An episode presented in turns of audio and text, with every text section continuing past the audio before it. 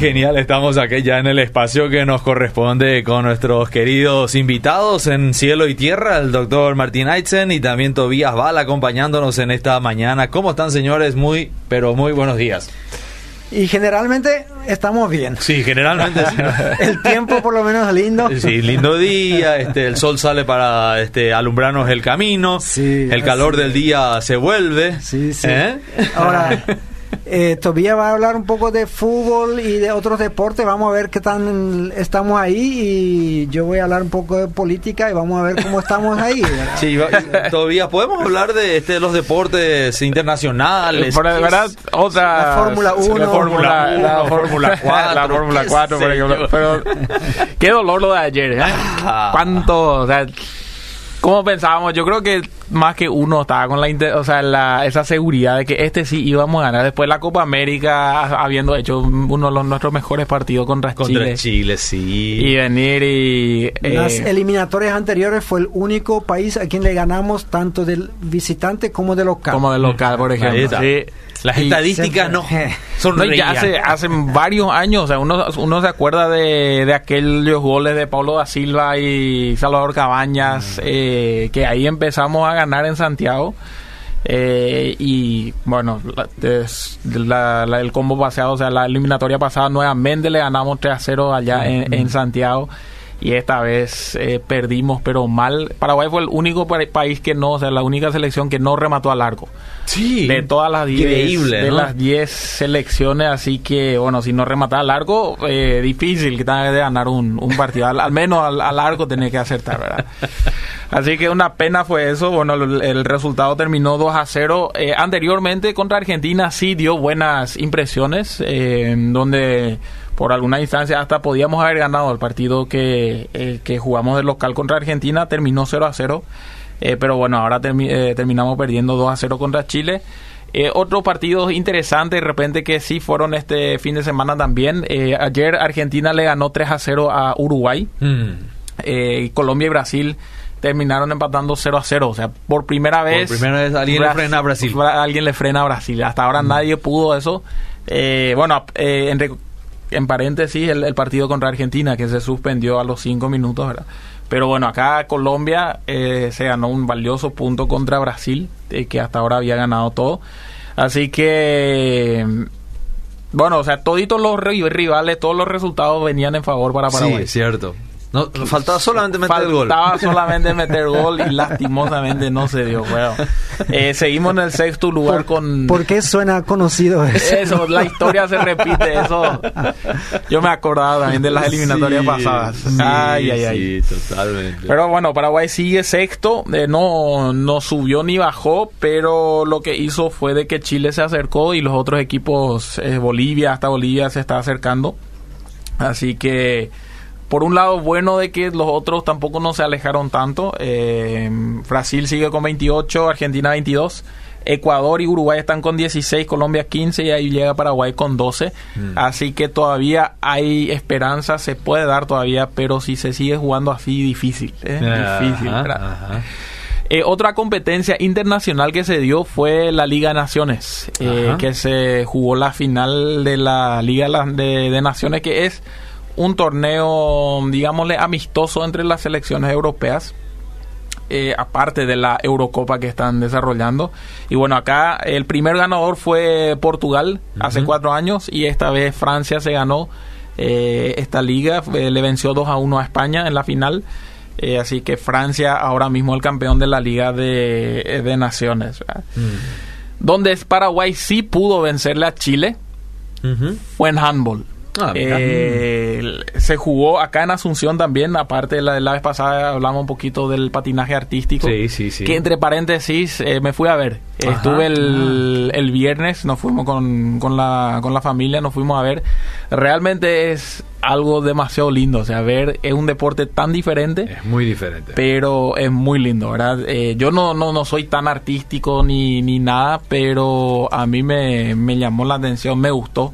Eh, disfruté estar ahí y ver el, el, desempeño de las patinadoras, de los patinadores. Exacto. Eh, porque hubo de tanto masculino como femenino. Es impresionante eh, la coordinación que tienen que tener, la fuerza la resistencia también, porque Sí. son danzas de tres minutos, dos minutos y algo, que es puro movimiento, que, que realmente es, es un deporte, o sea, Mm. es un deporte y es fusionado con arte. ¿verdad? Pero bueno, eh, también a la par se jugó el campeonato sur y centroamericano de handball femenino acá en Asunción, así que para Asunción mira. este fin de semana fue eh, huésped eh, de, de dos, dos torneos importantes. Y bueno, Paraguay logró clasificarse para el Mundial de Handball Femenino, que se va a desarrollar en España. Así que ahí el último partido contra Chile, 26 a 23 le estuvo ganando. Sí, a penita nomás también, pero sí, eso le valió como para clasificarse para el Mundial. Así que en el Mundial de Handball Femenino vamos a tener a las eh, representantes albirrojas. Y eh, algo muy comentado y eh, novedoso, o sea, el que, que fue muy noticia, fue en la Fórmula 4, donde un joven paraguayo, eh, Joshua Dirksen, ganó dos de tres carreras en eh, Mugello, Italia. Así Mm, que eh, bueno. nuestra bandera paraguaya, creo que de las únicas veces que está ondeando en el deporte automotor de la Fórmula eh, 4, Fórmula 3, Fórmula 2, Fórmula 1. Bueno, hasta ahí no llegamos todavía, pero bueno, el, el sueño de Joshua es llegar a la a la Fórmula 1 y no solamente de él, sino de todos los paraguayos también, de tener un representante paraguayo por primera vez en, eh, en los puestos más altos de la, de la- del deporte automotor. ¿verdad? Mm. Así que eh, bien por Joshua eh, que ganó en la Fórmula 4 dos de tres carreras en Italia este fin de semana. Pero ya eh, para no tomar mucho tiempo y poder también hablar de las eh, de lo que realmente pasó acá en, en Paraguay también del el fin de semana, quiero contar una historia de por vida y quiero eh, tomar el nombre de Joshua y tra- traducirlo a Matías. Matías es un joven, eh, 20 añero, un poquito más de 20 años, que de este chico ya conocía a Jesús, o sea, este chico ya, ya aprendió de la Biblia, conocía todas las historias. Su papá era predicador, eh, así que desde chico ya, ya estaba inmerso en todo lo que es el Evangelio y las historias de Jesús. Pero como muchos de los jóvenes, él decidió probar y ver qué es lo que ofrece el mundo. Se desvió pasito a pasito hasta que realmente estuvo muy alejado de, de los caminos del Señor. eh, a pesar de que su papá constantemente los domingos predicaba en la iglesia, pero predicaba de un Jesús diferente al que él conocía. O sea, eh, era lo que su papá predicaba era alguien que él no conocía, que dentro de haberse alejado tenía ese anhelo de conocer ese Jesús de quien su papá hablaba. El año pasado sucede una situación marcante eh, en donde Dios realmente le dice, hasta acá llegaste, vení nuevamente a, en mis caminos. Eh, Jesús le llamó nuevamente para seguirle. Y ahí Matías ya, eh, él decide darle el sí y decide volver a, a Dios. ¿verdad? Pero le pide también que él le pueda dar una persona que le guíe. Entonces Dios le, le, le, le da en su, eh, le pone en su camino al pastor Máximo, eh, que a partir de ahí empieza a ser su mentor. Y ahí Matías dice, gracias por eso, pero te pido también un lugar donde yo pueda pertenecer. Mm. Y Dios le, le, le pone la iglesia, eh, Villa Hacienda de, de Mariano Roca Alonso, en donde él eh, se siente parte de la comunidad de fe de los jóvenes, eh, en donde ahora ya tiene las dos respuestas a sus dos oraciones, pero él dice, bueno Señor, gracias por eso, ahora ¿qué puedo hacer? Mm. Y es ahí cuando le hablan eh, de De Por Vida y le hablan de que va a haber un curso eh, que ofrece De Por Vida.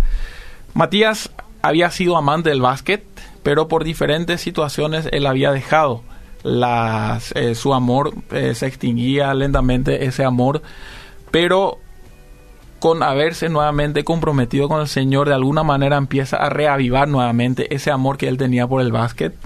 Y él decide inscribirse, pero nosotros justamente por las restricciones tuvimos que cerrar los cupos y le tuvimos que decir a Matías, mira, no hay cupos, ¿verdad? Eh, Mm. ya llegamos, llenamos los cupos, algo que nunca pasó en De por vida, pero ahora sí, este fue el caso y le dijimos que tuvimos que cerrar por las restricciones, ¿verdad? No podemos tener muchísimas personas en el mismo aula, ¿verdad? Y Matías decide y dice, eh, le dice a Dios, ¿verdad? Señor, yo no puedo recibir ese no, eh, que los cupos están llenos como algo tuyo. No puede ser que me hayas entusiasmado tanto y que ahora los cupos estén llenos. Si es tu voluntad, permite que se abran y que podamos, que yo pueda participar. En ese tiempo nosotros estábamos hablando y negociando con la UEP a ver si no podíamos expandir un poquito más porque eran varias a las que teníamos que dar esa respuesta de que ya estaba cerrado y movimos el- las clases, o sea, el aula donde hacíamos el, el curso. Y ahí nosotros nos contactamos nuevamente con Matías. Mira, si te interesa todavía, eh, ahora sí eh, tenemos un poquito más de espacio y podés inscribirte. Según la palabra de Matías, él dice, saltó de alegría, ¿verdad? Cuando Ah, escuchó eso, imaginaba. eh, pero se fue sin tener mucha expectativa, o sea, no sabía realmente qué iba a esperar, pero sí temas como la formación espiritual eh, o, o cómo tratar eh, con la psicología de un niño fue lo que le llamó muchísimo la atención. Y en su mente, en su corazón, eh, por más que los ejemplos fueron mucho de fútbol, él empezó a traducir eso hacia el básquet y empezó a arder ese sueño de él.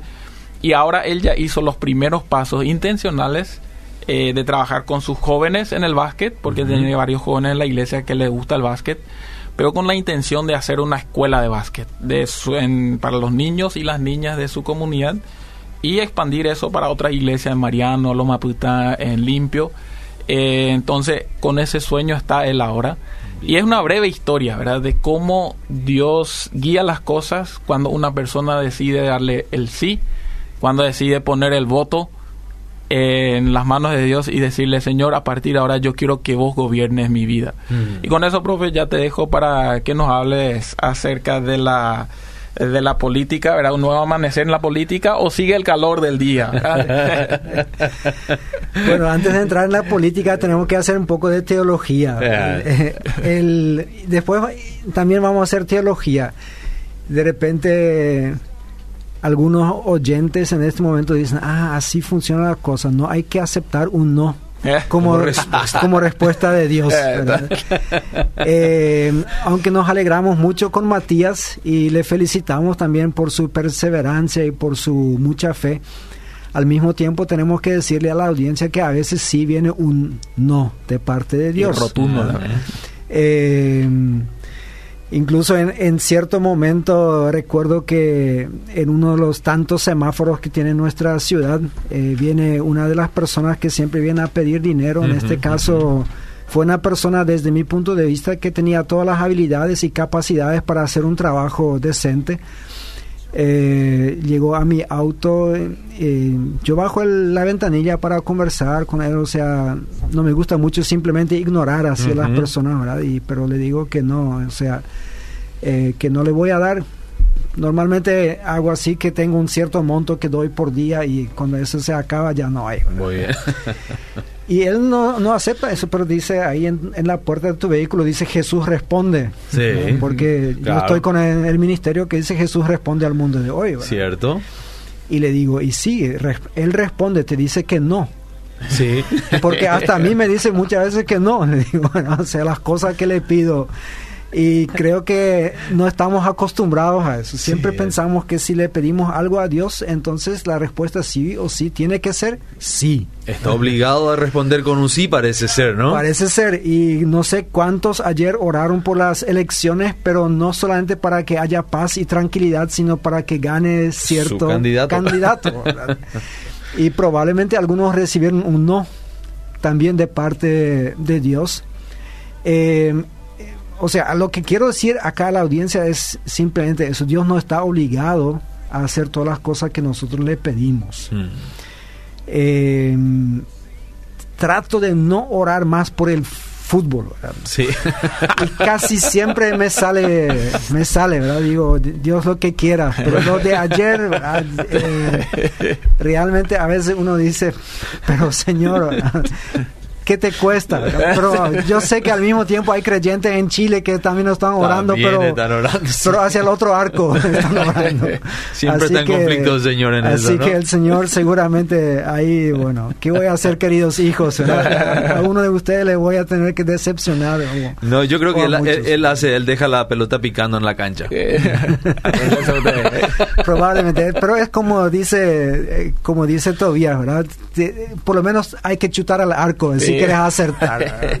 Dicen de aquella, uno de los tantos chistes feos sobre las rubias es que una le pidió al Señor que para ganar la lotería mm. y la primera vez eh, no ganó y la mm. segunda tampoco, y después ya le empezó a reclamar al Señor, pero yo tanto te pedí y él le dice, pero hija, comprar un ticket, aunque sea, porque te quiero ayudar, pero un pasito tenés que hacer. Eh, bueno, si no chutamos el arco.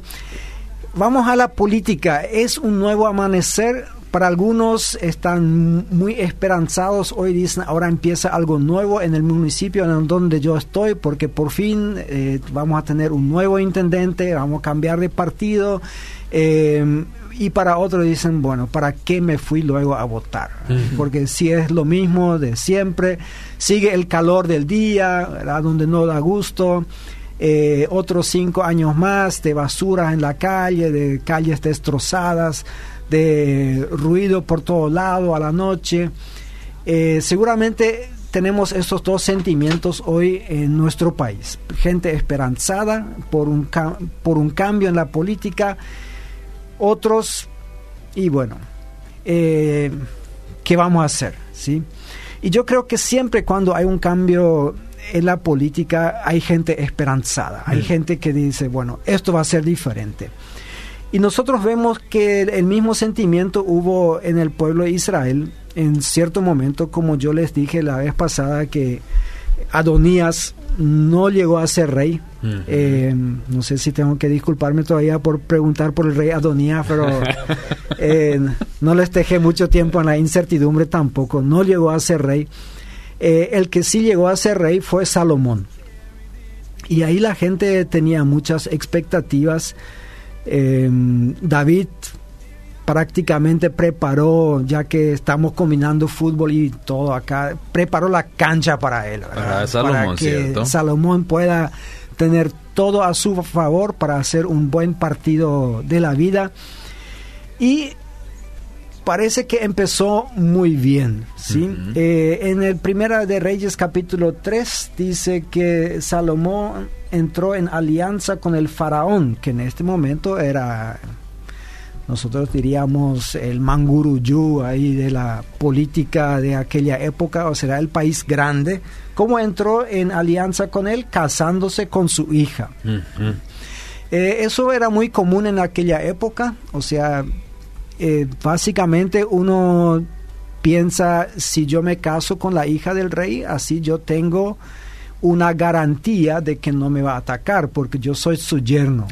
Si le ataca eh, a Israel, ahí le puede ir mal a su hija, ¿verdad? O sea, en la guerra cualquiera muere, y así la misma cosa sucedía con muchos otros reyes, casándose acá, teniendo un cuñado acá, un tío allá, un, eh, suegro eh, por el otro lado, así se hacían alianzas en aquella época. Y después dice, que en el versículo 3, Salomón amaba al Señor y cumplía los decretos de su padre David. Una, dos características muy importantes. O sea, amaba al Señor. Eh, ahí en el hebreo está la palabra Yahvé o Jehová, como algunos la, la, españolizan, porque son simplemente cuatro letras en hebreo, pero es el nombre personal de Dios. No es que le amaba a cualquier Dios, él le amaba al Dios de Israel y seguía los decretos de su padre David. Sin embargo, y eso tantas veces en la Biblia encontramos el sin embargo, ah, cuando hay alguna pequeña cosita. El pero. También iba a los santuarios paganos para ofrecer sacrificios y quemar incienso. O sea, esto no es, normalmente los cristianos tenemos, cuando pensamos en Salomón, este pequeño amor, eh, no, amor, sabor amargo mm. de que su vida no terminó tan bien. O sea, que empezó bien, pero no terminó tan bien. Bueno, al principio de su vida también dice que se iba a los santuarios paganos para ofrecer sacrificios y quemar incienso. Como en Gabaón estaba el santuario pagano más importante, Salomón acostumbraba ir allá para ofrecer sacrificios. Allí ofreció mil holocaustos y allí mismo se le apareció el Señor en un sueño. O sea, eso para mí es muy interesante que el Señor no está ausente de un santuario pagano, no es que se fue, el Señor está en todos lados y a pesar de que Salomón ofrece, digamos, en el lugar equivocado, el Señor igual se le aparece ahí. Y ahí tenemos este famoso eh, diálogo entre Dios y entre Salomón que de niños nos fascinaba, a mí por lo menos. Porque ahí el Señor le dijo, pídeme lo que quieras. Exacto. ¿Quién no ha soñado con eso? ¿Ah? Pídeme lo que quieras, la famosa lámpara de Aladín, que en donde, bueno, tenés tres deseos y, y uno empezaba de niño a pensar, bueno, eh, la moto, el auto, el regalo, y, y yo siempre decía para mí, bueno, voy a hacer un truquito, voy a decir que todo lo que yo desee a partir de ahora en el futuro se haga realidad. Entonces, este, porque tres deseos son muy pocos. Bueno, acá parece que tiene uno solo. Salomón respondió, Tú trataste con mucho amor a tu siervo David, mi padre, pues se condujo delante de ti con lealtad y justicia y con un corazón recto. Y como hoy se puede ver, has reafirmado tu gran amor al concederle que un hijo suyo lo suceda en el trono. Ahora, Señor mi Dios, me has hecho rey en lugar de mi padre David. No soy más que un muchacho y apenas sé cómo comportarme. Sin embargo, aquí me tienes, un siervo tuyo en medio del pueblo que has escogido, un pueblo tan numeroso que es imposible contarlo. Yo te ruego que le des a tu siervo discernimiento para gobernar a tu pueblo y para distinguir entre el bien y el mal. De lo contrario, ¿quién podrá gobernar a este gran pueblo tuyo? Hmm. Bueno, eh, básicamente Salomón dice, ayúdame a gobernar bien. O sea, dame sabiduría. Eso normalmente el título que se le pone a esta parte es eh, la petición por sabiduría de parte de de Salomón. De repente tenemos que mencionar acá que Salomón ya había hecho algunas cosas, había hecho una limpieza política, mm. podemos decirlo de esta manera. Tres personas de las que se fueron, entre ellas Adonías, o sea, los que querían usurpar el trono, ya están del otro lado, o mm. sea, él ya mandó matar. Eh, algunos por sugerencia de su padre, que dijo, bueno, a fulano y a Mengano, mira, ahí hay facturas pendientes, te pido que liquides eso todavía. Eh, a otros les dio opciones, pero ellos por lo visto no le tomaron muy en serio porque era tan joven y decían él no va a hacer lo que lo que dijo que iba a hacer entonces uno de ellos que el famoso Simei que, que, era un benjaminita que le había insultado a David aquella vez que tenía que huir de Absalón, y cuando David regresó le pidió perdón y todo eso y David le prometió de que, que no le iba a hacer nada. Pero ahora Salomón le dice, mira, vos quedate en Jerusalén, no te muevas de ahí. Y él dijo, está bien, pero en cierto momento le ocurrió salir, supuestamente porque se le escaparon algunos esclavos, se fue a buscar en vez de mandar a otro y Salomón le dijo, mira, tenía un trato. Hmm y vos mismo lo incumpliste. Y bueno, dice que la Biblia que así afianzó su reino. O sea, parece que esta parte de la limpieza política y de la, del casamiento con la hija del faraón venía antes de tener la sabiduría parte de Dios. Por lo menos así lo presenta la Biblia, mm. aunque no tenemos fechas exactas ahí para eso. Ahora, en este momento eh, Salomón simplemente le pide que le ayude a gobernar. Él reconoce, mira, yo no tengo experiencia, yo soy muy joven y necesito que me ayudes. Ahí viene la, respuesta del Señor. Al Señor le agradó que Salomón hubiera hecho esta petición, de modo que le dijo, como has pedido esto, y no larga vida, ni riquezas para ti, ni has pedido la muerte de tus enemigos, sino discernimiento para administrar justicia, voy a concederte lo que has pedido. Te daré un corazón sabio y prudente como nadie antes de ti lo ha tenido, ni lo tendrá después. Además, aunque no me lo has pedido, te daré tantas riquezas y esplendor que en toda tu vida ningún rey podrá compararse contigo. Si andas por mis sendas y obedeces mis decretos y mandamientos, como lo hizo tu padre David, te daré una larga vida. Cuando Salomón despertó, dice ahí, eh, bueno, obviamente era un sueño, pero para él era muy real y dice que regresó a Jerusalén. Recordemos que en Jerusalén estaba una carpa donde estaba el santuario, el, porque David lo había trasladado hasta ahí, pero el Señor no le había permitido que construya un templo, pero ahí estaba el arca del Señor. Se presentó ante el arca del pacto del Señor y ofreció holocaustos y sacrificios de comunión. Luego ofreció un banquete para toda su corte. O sea, Salomón está agradecido. Mm. Así muestra su agradecimiento. Ahora, a lo que yo quiero decir, y ustedes ya dijeron tantas cosas muy buenas en el camino, estaba escuchando a los políticos y por ahí alguien nos escucha. Esta es una petición que hay que hacer en este momento. Petición por sabiduría. Mm. Eh, de repente uno ambiciona estar en el poder. Y como dijimos el lunes pasado, una vez que uno está en el poder y ya tiene el poder, la ambición a uno muchas veces le lleva a querer tener riquezas, hasta riquezas que a uno no le corresponden. Por eso los Pandora Papers y todo eso que salió a la luz. La ambición, dijimos el lunes pasado, en sí no está mal, pero te puede llevar a cosas malas, ¿sí? Ahora, querido político, concejal, intendente, ambicionar estar en un lugar de servicio al público es una buena cosa, pero necesitamos pedir sabiduría al Señor. Si mm. estamos ahí porque queremos lo que como dice acá, ni le me pediste larga vida, ni me pediste, riquezas, ni siquiera la muerte de tus enemigos, cosa que era muy común en aquella época y que probablemente cada gobernante estaba deseando. Mm. Pero no me pediste eso, dice el Señor. Pero como me pediste sabiduría, te voy a dar esto por encima. Y ahí es donde yo quiero decir que en, en, la política, nosotros para que haya un nuevo amanecer en nuestro país, necesitamos políticos que quieran tener sabiduría de parte del Señor. Obviamente ahí también hay que añadir eh, que necesitamos la voluntad política para aceptar esta sabiduría de parte del Señor. No, no basta con pedirle nomás y después no, no hacerle caso cuando te dice una cosa. ¿sí? Eh, acto seguido se nos muestra cómo el Señor respondió. Eh, Salomón ya tiene un caso muy difícil de juzgar, interesantemente, entre dos prostitutas que, dicho sea paso, el Señor le había dicho antes a su pueblo que no haya en Israel prostitutas.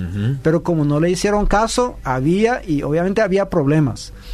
Y hay dos mujeres que están ahí con un bebé y las dos dicen que este es mío. Porque el otro que murió ellas estaban viviendo juntas y una había muerto y, bueno, una señora estaba muy segura de que este era su bebé porque y que la otra mientras ella dormía se lo había quitado y la otra decía lo mismo. Ahora, ¿cómo vas a saber de quién es el bebé? Los hombres somos a mí todos los bebés, que me disculpen la gente, pero me parecen iguales. Mm. Especialmente dos, tres semanas después de nacido. Y ahí Salomón tiene esta famosa idea de traer una, mandar traer una espada y hacer como que le va a cortar. No sé si realmente lo hubiese hecho o no. Pero manda un soldado y el soldado seguramente no sabe que eso es solamente una táctica del rey. Y le dice cortarlo en el medio, darle una mitad a una mujer, la otra a la otra. Y una dice, sí, esto está bien, o sea, ya sabe que no va a vivir ni para mí ni para vos. Y la otra dice, no, dáselo a ella, no. mejor da entonces dale a ella. Y ahí Salomón dice, bueno, ahí sabemos quién es la mamá. la madre? Dice que esto, cuando todos los israelitas, israelitas se enteraron de la sentencia que el rey había pronunciado, sintieron un gran respeto por él, pues vieron que tenía sabiduría de Dios para administrar justicia. Hmm. que eso suceda en nuestro país, queridos intendentes, queridos concejales, que todo el pueblo pueda decir, hemos elegido a las personas correctas porque hacen lo que Dios les dice que tienen que hacer. Esto es mi deseo para ustedes y para todo nuestro país. Que el Señor nos bendiga juntos en esta nueva etapa. Excelente. Muchísimas gracias, doctor Martín. Gracias, Tobías, también por tu tiempo. Seguimos, Miki.